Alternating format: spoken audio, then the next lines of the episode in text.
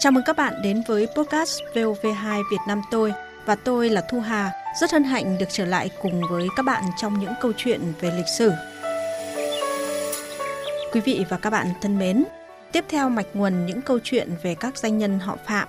Hôm nay Thu Hà mời quý vị và các bạn cùng nghe VOV2 cung cấp một số thông tin về một trong số danh nhân họ Phạm, đó là tiến sĩ Phạm Đạo Phú, người được vua Lê Thánh Tông chọn là một trong số 28 vị tinh tú của hội Tao Đàn do vua làm chủ soái. Thưa quý vị và các bạn, vua Lê Thánh Tông sinh năm 1442, mất năm 1497, vị hoàng đế thứ năm của nhà Lê được biết đến là một bậc minh vương. Cùng với việc xây dựng một quốc gia thịnh trị, trong lĩnh vực văn chương, ông là một nhà tài nghệ.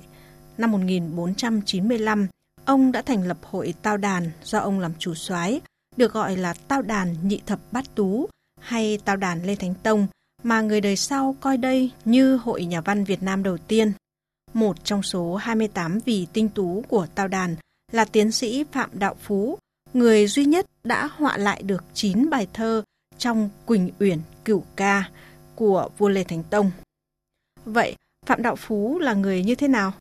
Theo các nguồn sử liệu mà chúng tôi có được cho thấy, ông sinh năm Quang Thuận thứ tư tức năm 1463, mất năm Nguyên Hòa thứ bảy, tức năm 1539, quê ở làng Hoàng Xá, huyện Đại An, nay là thôn Phạm Xá, xã Yên Nhân, huyện Ý Yên, tỉnh Nam Định. Ông là hậu duệ đời thứ năm của khởi thủy tổ họ Phạm Đạo Soạn, dòng họ Phạm Hoàng Xá. Từ nhỏ, Phạm Đạo Phú đã nổi tiếng thông minh học giỏi. Ông đỗ đệ tam giáp đồng tiến sĩ xuất thân khoa canh tuất, niên hiệu Hồng Đức 21, tức năm 1490, năm Hồng Đức 26, tức năm 1495, ông được giao chức Hàn Lâm Viện Hiệu Kiểm, tức Hàn Lâm Viện Kiểm Thảo sau này, chuyên lo việc kiểm thảo các văn thư ở Viện Hàn Lâm. Sau ông lại được thăng đến chức hình bộ tả thị lang, một chức quan cao cấp ở bộ hình, chỉ đứng sau thượng thư và tham chi, mang hàm tránh tam phẩm, giúp thượng thư trông coi việc pháp luật, duyệt lại những tội nặng án ngờ, tra xét kỹ những tù giam ngục cấm. Với tài thơ văn, Phạm Đạo Phú được vua Lê Thánh Tông chọn là một trong số 28 thành viên chính thức của hội Tao Đàn Nhị Thập Bát Tú. Ông làm quan cần mẫn dưới triều bảy đời vua Lê, vua Lê Thánh Tông, Lê Hiến Tông, Lê Túc Tông, Lê Uy Mục, Lê Tương Dực, Lê Chiêu Tông và Lê Cung Hoàng năm Đinh Hợi, niên hiệu Thống Nguyên thứ 6, tức năm 1527, Mạc Đăng Dung cướp ngôi nhà Lê, Phạm Đạo Phú một lòng trung thành với nhà Lê đã treo ấn từ quan. Nhà Mạc nhiều lần triệu ra làm quan, nhưng ông kiên quyết từ chối. Lúc này mảnh đất ven cửa biển Đại An đang được phù sa bồi đắp tiến dần ra biển. Phạm Đạo Phú không về quê mà sống trên mảnh đất mới đó gần thôn Phạm Xá của ông. Phạm Đạo Phú đã chiêu tập dân ly tán từ các nơi đến để khai khẩn, bồi đắp bãi bồi, lập nên làng mới. Làng Hưng Phú, tên làng mới, theo các cụ truyền lại là do Phạm Đạo Phú lấy tên mình để đặt cho làng, mong sự hưng thịnh và trù phú. Sau khi ông mất đi, dân làng kiêng tên ông đã đổi thành hưng thịnh. Ngày mùng 2 tháng 8 năm Nguyên Hòa thứ bảy, tức năm 1539, Phạm Đạo Phú mất. Lăng mộ ông hiện nay ở Gò Con Ngựa, xứ Đồng Mả Cả, đường Trung Đồng, thôn Hưng Thịnh, xã Hoàng Nam, huyện Nghĩa Hưng, tỉnh Nam Định. Sau khi ông mất, vua Lê Thế Tông xếp ông vào hàng các trung thần của triều Lê, truy tặng ông hàm tham chi và ban tên Thụy là Trung Ý Trung Đẳng Thần, cho dân bản xã lập đền thờ làm phúc thần. Có một điều khá đặc biệt là tên tuổi của tiến sĩ Phạm Đạo Phú luôn gắn liền với danh nhân Phạm Bảo, người em họ của ông. Phạm Bảo đỗ đệ nhị giáp tiến sĩ xuất thân, tức Hoàng Giáp khoa Đinh Mùi, niên hiệu Hồng Đức 18, tức năm 1487, đời vua Lê Thánh Tông.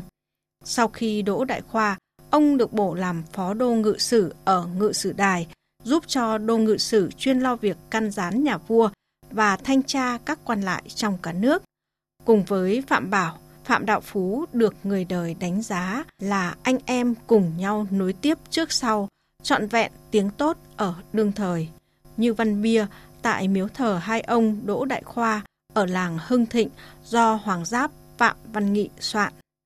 Hiện nay, đền thờ hai anh em Phạm Đạo Phú ở thôn Hưng Thịnh, xã Hoàng Nam, huyện Nghĩa Hưng được thờ chung với thủy thần. Trải qua các triều đại phong kiến, các vua chúa đời sau đều có sắc phong để nhân dân hai làng Hưng Thịnh và Phạm Xá thờ cúng hai anh em ông. Thưa quý vị và các bạn, lật dở lại các trang tư liệu lịch sử cho thấy không chỉ có tài thơ văn, tiến sĩ Phạm Đạo Phú còn đảm nhận nhiều trọng chức và có đóng góp tích cực vào việc thực hiện bộ luật Hồng Đức, một bộ luật được đánh giá là hoàn chỉnh nhất trong lịch sử pháp lý của các vương triều phong kiến Việt Nam. Bên cạnh đó, còn có khá nhiều giai thoại về sướng họa thơ phú của ông hay câu chuyện danh sĩ tao đàn cho con đi khai hoang lập ấp ở những vùng đất mới. Cuộc trò chuyện của Thu Hà với nhà nghiên cứu lịch sử Phạm Thúy Lan, nguyên Phó Chủ tịch Hội đồng Toàn quốc họ Phạm Việt Nam, sẽ giúp chúng ta hiểu rõ hơn về tiến sĩ Phạm Đạo Phú.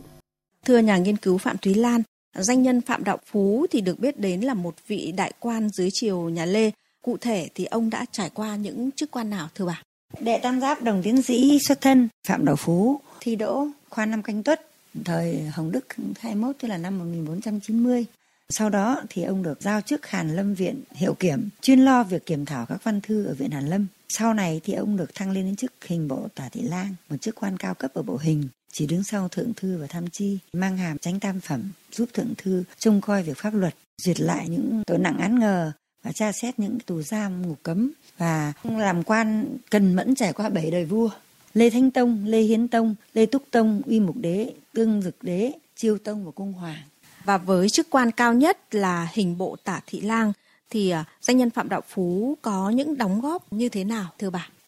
Khi mà làm chức hình bộ tả thị lang ấy, tiến sĩ Phạm Đạo Phú đã giúp thượng thư trông coi việc pháp luật. Thời kỳ đó là thời kỳ mà vua Lê Thánh Tông chỉ đạo cái việc xây dựng cái bộ luật Hồng Đức. Mà chúng ta biết bộ luật Hồng Đức là bộ luật tiến bộ nhất, hoàn chỉnh nhất trong triều đại phong kiến của Việt Nam. Và ông làm 37 năm trong cái chức này. Lê Thánh Tông chỉ đạo làm cái bộ luật này. Cái vai trò của ông ấy lúc giờ là giám sát việc biên soạn. Do đó cho nên có thể nói là cái bộ luật Hồng Đức là công lớn nhất của tiến sĩ Phạm Đạo Phú. Vâng thưa bà, à, bên cạnh những đóng góp vào bộ luật Hồng Đức thì Phạm Đạo Phú còn để lại rất nhiều trước tác. Bà có thể thông tin về một số tác phẩm tiêu biểu của ông ạ. Phạm Đạo Phú thì có cái đặc biệt là, là thơ văn từ nhỏ và có tiếng là làm từ phú hay. Do đó cho nên là năm 1490 thì ông đỗ tiến sĩ thì ngay năm sau thì ông được vua Lê Thanh Tông cho cùng về để thăm Lam Kinh cố đô của, của nhà hậu Lê được Lê Lợi xây dựng ở quê hương Lam Sơn sau chiến thắng quân xâm lược nhà Minh. Trong chuyến đi này, vua tôi cùng nhau xướng họa sáu bài thơ do vua Lê Thanh Tông sáng tác, ca ngợi cái đất nước lúc giờ đang là thịnh trị, đang là phát triển. Thế thì sau này thì tập hợp sáu cái bài thơ đó vào tập văn minh cổ suý thì tất cả các quan thần đều là họa nhưng mà có một mình Phạm Đạo Phú là người họa được cả sáu bài thơ. Thế cho nên là vua Lê Thanh Tông là quý cái tài thơ đó của tiến sĩ Phạm Đạo Phú. Do đó cho nên là đến hai năm sau thì là ông đã lập cái hội tao đàn là một cái hội mà cho đến nay người ta đánh giá là được coi là một cái thi xã cung đình đầu tiên có quy mô khá lớn ở nước ta. Do vua Lê Thanh Tông là nguyên súy các hội viên ấy được chọn lọc trong hàng ngũ, quan lại cao cấp có học vị từ đồng tiến sĩ đến trạng nguyên. Thì trong đó là có tiến sĩ phạm đạo phú. Hội tao đàn đó, sau hai năm sau, vua là sáng tác chín bài thơ, sau đó tập hợp trong quỳnh nguyễn cửu ca. Chín bài thơ này sau đó có cùng các các nhà thơ, các văn họa, thì ông phạm đạo phú họa đủ chín bài còn những người khác ít hơn không có ai được đủ như vậy cả thế thì tập hợp thành một cái quyển sách rất là có giá trị Phạm Đạo Phú là với cái tài thơ đấy mà ông làm từ nhỏ thì có rất nhiều nhưng hiện nay còn lại chỉ có có 15 bài đăng trong văn minh cổ súy rồi là quỳ nguyện cửu ca Vâng, là một vị tiến sĩ đại quan trong triều nhưng mà danh nhân Phạm Đạo Phú lại không hướng cho các con mình theo con đường khoa bảng mà cho con đi khai hoang lập ấp. Cụ thể câu chuyện này như thế nào thưa bà? Tiến sĩ Phạm Đạo Phú là hậu duệ đời thứ năm của thủy tổ dòng họ đó là cụ Phạm Đạo Soạn, vốn dĩ quê ở, Kính Chủ, Chí Linh, Hải Dương, về vùng biển Nam Định khai khẩn, nên lập ra cái vùng hiện bây giờ ấy là xã yên Nhân, huyện Yên, Nam Định ngày xưa gọi là cửa biển Đại Ác, sau đó đổi là cửa biển Đại An. Do đó, con cháu của Phạm Đạo Soạn sau này cụ đều cho đi khai khẩn các vùng đất mới. Thì ngay như tiến sĩ Phạm Đạo Phú và Phạm Đạo Bảo khi mà từ quan khi mà nhà mạc cướp ngôi nhà lê từ quan thì là các ông ấy không làm quan nữa thì là về lập ấp hưng thịnh tức là ở nghĩa hưng quê thì ở yên nhân yên nam định nhưng mà lập ấp ở bên kia sông theo truyền thống của dòng họ thì tiến sĩ Phạm Đậu Phú cũng như Phạm Đào Bảo Phú đều cho con đi lập ấp cả. Thì, thì ba con của ông Phạm Đậu Phú ấy, con trưởng là Phạm Đậu Khuê thì lập ấp ở Đông Ngạc, huyện Đông Ngàn, Kinh Bắc. Con thứ hai là Phạm Công Đắc, ví là Vĩ, đi khẩn hoang, lập ấp ở vùng Ngô Châu Văn Lang, tức là bây giờ là Thư Trì Kiên Sương đấy. Con thứ ba là Phạm Trần đi khai hoang lập ấp ở Trường An Hoàng Xá, tức là vùng Đông Quan Thái Bình. Vâng, với những đóng góp của mình thì danh nhân Phạm Đạo Phú được ban rất là nhiều sắc phong. Bà có thể thông tin về một số sắc phong và câu đối tiêu biểu. Ông có nhiều công cũng được Triều Lê ấy, rất là quý trọng. Cho nên là đến năm 1592 ấy, sau khi ông mất thì là vua Lê truy xét những công thần tiết nghĩa đã ban sắc phong cho ông truy tặng cái sắc phong ghi thế này truy tặng tham chi phạm tướng công húy đạo phú thụy trung ý trung đẳng thần. Và nhà vua cho lập đền thờ hai anh em là Phạm đạo Bảo và Phạm đạo Phú ở hai nơi tức là sinh quán của ông ấy ở thôn Phạm Xá xã Yên Nhân huyện Yên Nam Định. Và chú quán tức là nơi mà hai ông lập lên ấp Thế là hiện nay ấy, hai đền thờ này đều được cấp bằng di tích lịch sử cấp quốc gia. Có những câu đối rất là hay, nhưng mà đã nói đến Phạm Đào Phú thì lại không thể tách rời Phạm Đào Bảo được. Cho nên là những câu đối nó đều có dính hai ông. Trong đền thờ thì có câu đối thế này. Thần triều quế phả song hoàn tiết, cổ địa linh từ lưỡng chủ nhân. Dịch ra là song tiết triều đình ghi quế phả, đền thiêng quê cũ thờ hai ông. Và trong đền thờ ông ở Phạm Xá thì có câu là tiết nghĩa nhất tâm vô sự mạc, trung thành khách chỉ dĩ tồn lê nghĩa là một lòng tiết nghĩa không theo mạc quyết chí trung thành, khôi phục triều lê. Tiến sĩ khiếu năng tĩnh là một người cũng rất là nổi tiếng. Câu đối của tiến sĩ khiếu năng tĩnh, người làng chân mỹ, huyện đại an, nay là thuộc làng trực mỹ xã yên cường huyện yên. Ở nam định, ông viết là tích lê triều hồng đức, thái bình thiên, đinh mùi canh tuất, lưỡng khoa, phật kinh liên kế, kim nam vận đại an, văn vật địa, phạm xá hưng thịnh, nhị xã thần miếu tương vương. Tức là xưa ấy là thời hồng đức, triều lê, trời thanh bình, năm đinh mùi và canh tuất hai khoa liền nhau đỗ đạt nay quận đại an, nước nam, đất văn vật phạm xá, hưng thịnh, hai xã cùng thờ miếu thần thế còn à, trước khiên đình có câu đối của hoàng giáp la ngạn, đỗ huy liệu, người làng la ngạn, huyện đại an, nay là thôn la ngạn, xã yên đồng, huyện yên, tỉnh nam định, hồng đức, đương thiên huynh đệ bảng, nha thanh thử địa, cổ kim danh, là anh em đề bảng thời hồng đức ấy, muôn thủa lừng danh đất nha thanh này Xin trân trọng cảm ơn nhà nghiên cứu Phạm Thúy Lan đã dành thời gian cho VOV2 ạ.